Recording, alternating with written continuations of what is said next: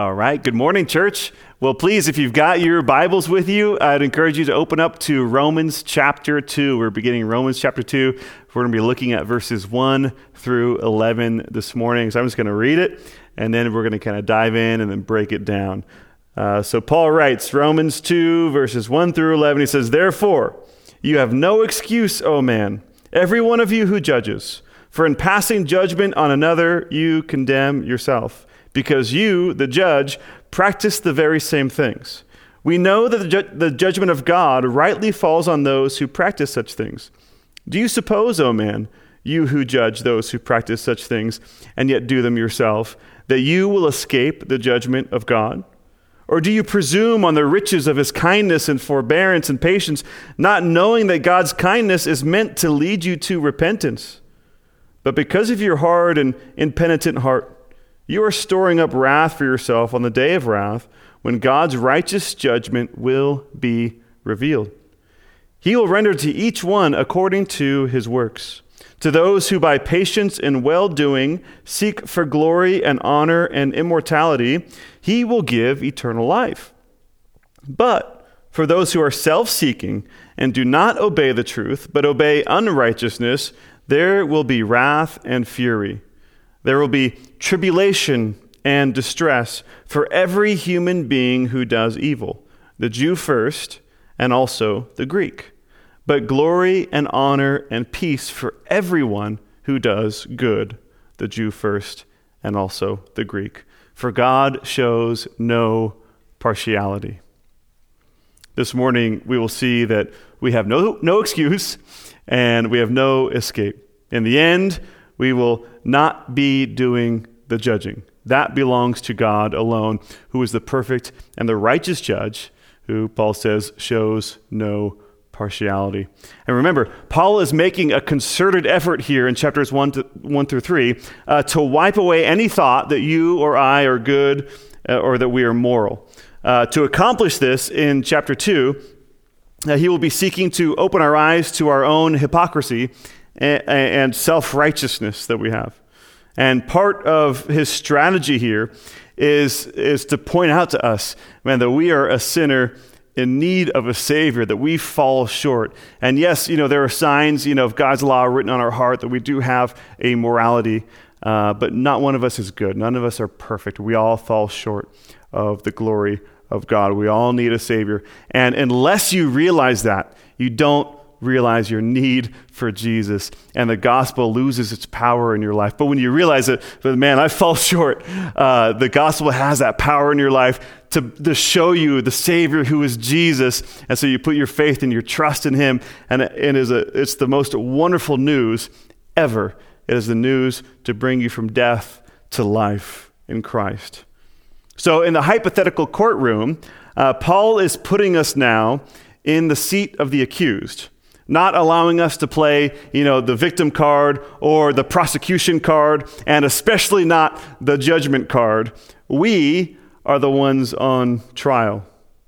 So this morning, we will be looking at judging rightly and judging wrongly, and that we should be very careful when we cast judgment on others, because Paul begins in verse one of chapter two saying, "Therefore, you have no excuse, O man, every one of you who judges." So first, what is the therefore, therefore? We got to look back at chapter one and remember from last week, the wrath of God is revealed against um, all ungodliness and unrighteousness of men, who by their unrighteousness, uh, one, we see they suppress the truth. And then number two, they exchanged the truth about God for a lie and worshiped and served the creature rather than the creator. And then number three, because of this, God gave them up to their dishonorable passions, and they did not see, see fit to acknowledge God, so he gave them up to a debased mind to do what ought not to be done. And then number four, they were filled with all manner of unrighteousness to the point where they not only participated, but also proved to those who practiced all manner of unrighteousness.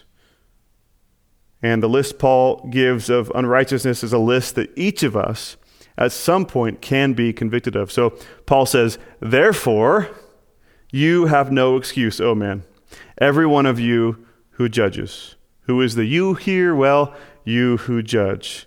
Last week, he was addressing the ungodly.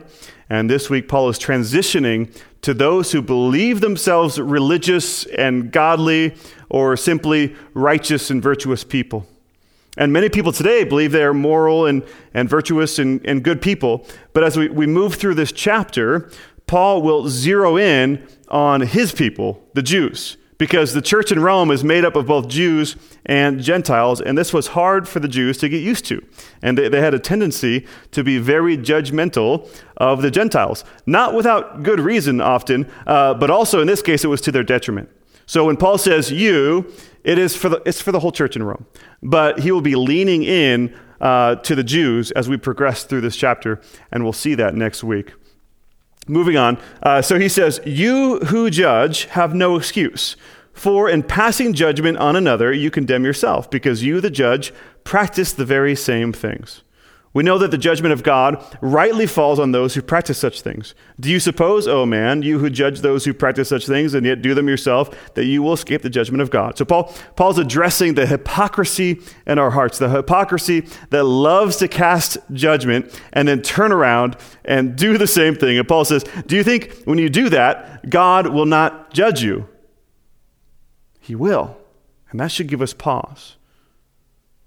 And our culture is unbelievably judgmental. We know that. We see that now more than ever before, you know, with social media. And we're called not to engage in judgmentalism. We need to wait and see a lot more than we're doing. We we need to wait and see before we can jump on any kind of bandwagon or or, or we promote or, or celebrate some kind of moral failure that happens. Um, we need to kind of put the pause button and And just just observe a little bit more rather than, than jumping in and, and casting judgment right away. Social media has allowed us to enter into a public discussion that was once something, you know, we kind of observed and, and would discuss in family units. But now it is all public. And instead of having family discussions, we can put our family now on blast on social media for something that should have been handled face to face. Family holidays, you know, I remember my Irish uncles, you know, red in the face. They probably had, you know, one too many, uh, but they would be arguing, you know, they'd be yelling, you know, they'd be laughing at each other's political ideas and, and, and waving them off and, and arguing, you know, and uh, contradicting them, you know, the other ones. And, and so, you know, and, and at the end of it, you know, you, you would think they never get along again, but at the end of it, they'd all hug each other, they'd all kiss, and they couldn't wait for the next time they could all get together and do it all over again. Well, here comes, you know, social media, and now what was once private discussions, you know, amongst the family can get made public. And all of a sudden, it's it's more difficult to hug and kiss afterwards if you put somebody on blast on social media. So be very careful what you decide to post or who you decide to put on blast in the public sphere. Too often we allow, you know, that kind of peripheral peripheral stuff in our lives to define us, rather than allowing Jesus to define us. Jesus says in Matthew seven, one through five, he says, judge not, that you be not judged. For with the judgment you pronounce, you will be judged. And with the measure you use, it will be measured to you. Why do you see the speck that is in your brother's eye, but do not notice the log that is in your own eye? Or how can you say to your brother, let me take the speck out of your eye, when there is the log in your own eye? You hypocrite, first take the log out of your own eye, then you will see clearly to take the speck out of your brother's eye. So we need this level of humility to say, I probably have a log in my own eye that keeps me, it prevents me from seeing clearly to take the speck out of your eye. So Jesus says, do this carefully and with great consideration when you do it. You're going to go to your brother or your sister, your comrade, and you're going to help them see something that you yourself have had to deal with in your own life. And then you can give them good advice to being rid of it in their own life. For Jesus says, for the me- measure you use, it will be measured back to you. The measure of both judgment and forgiveness, of grace and condemnation, of mercy and ruthlessness. I don't know about you, but I want to be measured with forgiveness. I want to be measured with grace. I want to be measured with mercy. So I too need to use that measure for others. Listen to what James writes in James four. Do not speak evil against one another, brothers. The one who speaks against a brother or judges his brother speaks evil against the law and judges the law. But if you judge the law, you are not a doer of the law, but a judge. There is only one lawgiver and judge, he who is able to save and to destroy. But who are you to judge your neighbor? How many lawgivers and judges? There's one. So when you take the role of judge and judge a brother, you judge the law. When you judge the law, you judge the lawgiver, the lawgiver. When you think you know better than, than Scripture, you, you'll, you'll pick and choose what you like and what you don't like. You'll redefine whatever you think needs redefi- redefining, and then you are judging God. So we need to take Scripture seriously. We need to take God at His word and what He's uh, telling us to do. And what does He tell us to do? To love Him, to love Him, and then to love others. So let's start by loving God enough to listen to Him. And let's love each other better than anybody else on the planet loves each other. Let's start there. And instead of getting caught up in distractions, let's love each other better. Love each other as Christ loved the church. If we can't do that, then we've missed the gospel already. What a tragedy it would be to cast our lots in with anybody but Jesus. We want to be about Him. Let's not make it about ourselves. So let's forgive one another. Put past hurts behind us and love each other. Love each other. Let's love each other.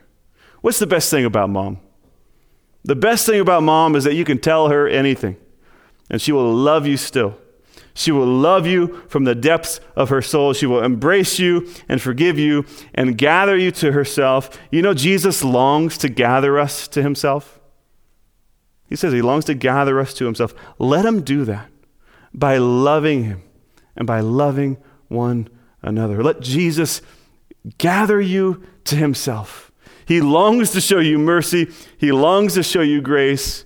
He longs to bring you in, to show you His forgiveness and His love. Allow Jesus to gather you to Himself.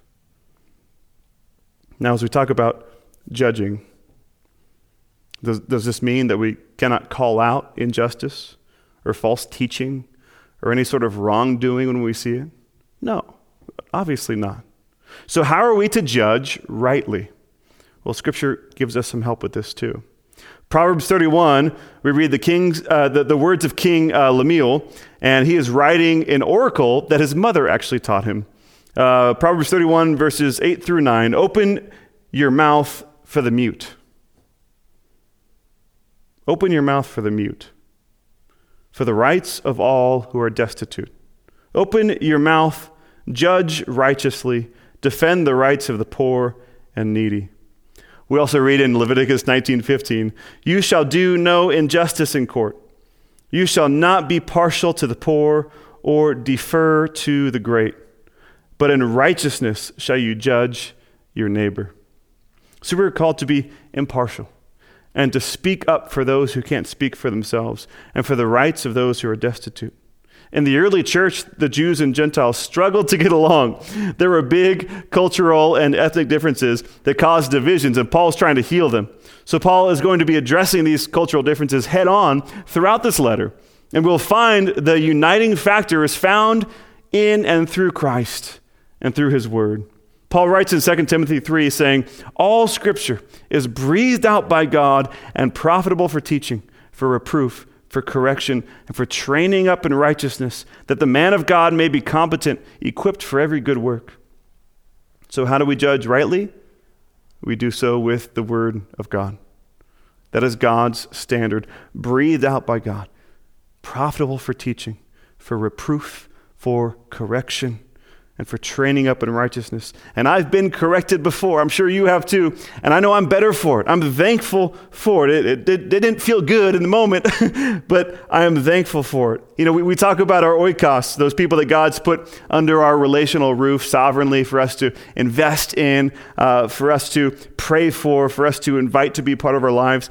But it, it works both ways. God put you in their life, and He also put them in your life to be able to speak into your life. We all have blind spots, and we need people to be able to speak into our life. And oftentimes it's, it's the people closest to us who can do that best. And I would hope people are always able to correct you in the future. I'd hope they're always able to correct me in the future, uh, do, doing it in love, um, obviously. Uh, and, and I hope that I'm able to do the same for you, uh, to speak the truth in love, to bring correction, reproof, to bring encouragement, to teach righteousness, so that we are all made better for it. But be sure to do it in the right way, using what is our standard? Using Scripture. Who helps us to interpret Scripture as we read it? Well, the Holy Spirit does that. Let's check out First Corinthians two. Paul writes in First Corinthians saying, "For who knows a person's thoughts except the spirit of that person, which is in him? So also no one comprehends the thoughts of God except the Spirit of God. Now we have received not the spirit of the world, but the Spirit who is from God, that we might understand the things freely given us by God. And we impart this in words not taught by human wisdom, but taught by the Spirit, interpreting spiritual truths to those who are spiritual. The natural person does not accept the things of the Spirit of God, for they are folly to him, and he is not able to understand them because they are spiritually discerned. The spiritual person judges all things, but is himself to be judged by no one. For who has understood the mind of the Lord as to instruct him?" And th- there he is quoting from Isaiah forty. And then Paul concludes, he says, "But we have the mind of Christ." Wow, we have the mind of Christ. Through, through what? Through whom? Through the Holy Spirit dwelling in us, the Holy Spirit of God dwelling in us, revealing the truths of Scripture to us. Later on in First Corinthians, Paul writes in First Corinthians five, he says, "For what have I to do with judging outsiders? Is it not those inside the church whom you are to judge? God judges those outside. Purge the evil person from among you." So Paul's saying, we're, we're going to have to be those who shake our fist at the world. Man, they're, they're so terrible out there. We're those who are to look inward and say, "Jesus, make us pure. Make us pure, your bride, the church. We want to be ready for you when you return. Make us more like you. May we be done with our old selves and live more like you, more in accordance with your word, with your statutes." And if someone among us is drawing a, us away from Christ and, and into death, uh, into the old life, Paul says, be rid of them. Because he says, leaven is going to work through the whole loaf of bread. It's going to corrupt the whole thing. But to do this rightly requires humility. It requires the Holy Spirit and the Holy Scriptures to guide us in judging rightly as those who have taken the plank out of our own eye so that we can see clearly to get the speck in our brother's or sister's eye. Okay, so we need to move on here to verse four because we won't finish otherwise. So to recap, uh, Chapter two, "Therefore you have no excuse, O man, every one of you who judges, for in passing judgment on another you condemn yourself, because you, the judge, practice the very same things. We know that the judgment of God rightly falls on those who practice such things. Do you suppose, O man, you who judge those who practice such things and yet do them yourself, that you will escape the judgment of God?" Now verse four, "Or do you presume on the riches of his kindness and forbearance and patience, not knowing that God's kindness is meant to lead you to repentance." His kindness is meant to lead you to repentance. Not, it's not meant to uh, enable your own self-satisfaction. The word kindness here uh, is used twice, and it's also translated in some translations as goodness, uh, but it leans more towards kindness. So it's similar to the Hebrew word hesed, meaning loving kindness, often used as God's loving kindness. It's it's meant to lead you, we read, to repentance. And repentance is God's demand for us to trust him, even though it means forsaking, you know, our old uh, human securities that, that we once trusted in. Repentance is not simply, you know, negative as in turning away from sin and our old self. It also means turning to new life in Christ, a life of active service to God. It is this attitude of, of being done with the old self and becoming new in Christ, and, and God's goodness, his hesed, his loving kindness is leading us there. And when it doesn't lead us to repentance, we are presuming upon the riches of his kindness and forbearance and patience, meaning He is holding back judgment, but he won't forever. As Paul goes on in verse five, but because of your hard and impenitent heart, the heart that feels no shame or remorse about actions or attitudes because it's hardened. Paul says, because of this, you are storing up wrath for yourself on the day of wrath when God's righteous judgment will be revealed. So God has a settled opposition to all that's evil. It's settled. He's in opposition to all that's evil. God's wrath is not some irrational passion, right? Sin will inevitably reap its due payment, and God will be active in the process on that day, on the day of wrath. And so here in Romans chapter two, we see uh, a second definition of God's wrath. Last week, we saw God's wrath revealed in giving people over to their passions, saying, go ahead, okay, see where that leads. And now we see perhaps the more common thought when we think of God's uh, wrath as in that day, right? The day of judgment when God's settled opposition against evil reaches its consummation. It will be the great and terrible day we, of the Lord that we read about in Revelation. And, and also there's a lot of other examples in Scripture. Here are a few of them. Isaiah two twelve, for the Lord of hosts has a day against all that is proud and lofty, against all that is lifted up, and it shall be brought low. Isaiah thirteen thirteen, therefore I will make the heavens tremble and the earth shake out of its place at the wrath of the Lord of hosts in the day of his fierce anger. Zephaniah one fifteen, a day of wrath is that day, a day of distress and anguish, a day of ruin and devastation, a day of darkness and gloom, a day of clouds and thick darkness. Paul gives us a sense in verse five that God's wrath is storing up as a dam stores up water. God does not throw temper tantrums, but his wrath is stored up against wickedness. He in his loving kindness and forbearance and patience desires to show mercy and grace and forgiveness. He desires that none should perish, that all would be saved. So he's withholding wrath. He's storing it up for that day so that when you put your faith in Christ, when, when, you, when you believe on him, on the finished work of the cross, the wrath that's stored up against you uh, is, is covered. For the wrath of God was poured out on the one who, for our sake, he made him to be sin, who knew no sin, so that in him, in Christ, we might become the righteousness of God. So we don't fear that day, for we're covered in Christ. He took it fully on the cross. We trust in him. So when the dam is full and it breaks, God's wrath will be released. But we are not to fear. But Paul goes on in verse six. We read that he will render to each one according to his works. To those who by patience in well-doing seek for glory and honor and immortality, he will give eternal life. But for those who are self-seeking and do not obey the truth, but obey unrighteousness, there will be wrath and fury. There will be tribulation and distress for every human being who does evil, the Jew first and also the Greek. But glory and honor and peace for everyone who does good, the Jew first and also the Greek. For God shows no partiality. Wrath to the Jew first and also to the Greek, and also glory and honor and peace for all who do good, the Jew first and also to the Greek. For God shows no partiality. It doesn't base anything on, on superficial qualifiers. God looks at the heart, at our motives, and how that is then worked out in our deeds, period. It comes down to your heart, to your character. But Paul, you ask, what do you mean we'll be judged according to our works? Aren't we saved by the finished work of Christ? Well, it is absolutely true that obedience to the law will never earn anyone salvation.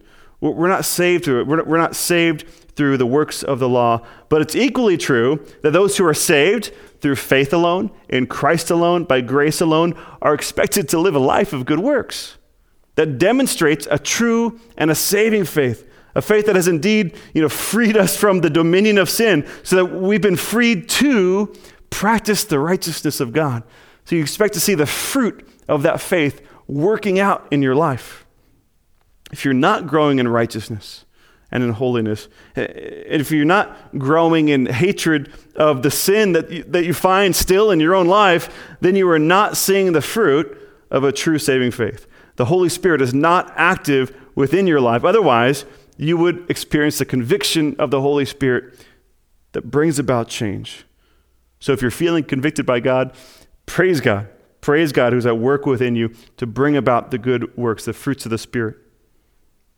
Those who, by patience in well-doing, seek for glory and honor and immortality, he will give eternal life.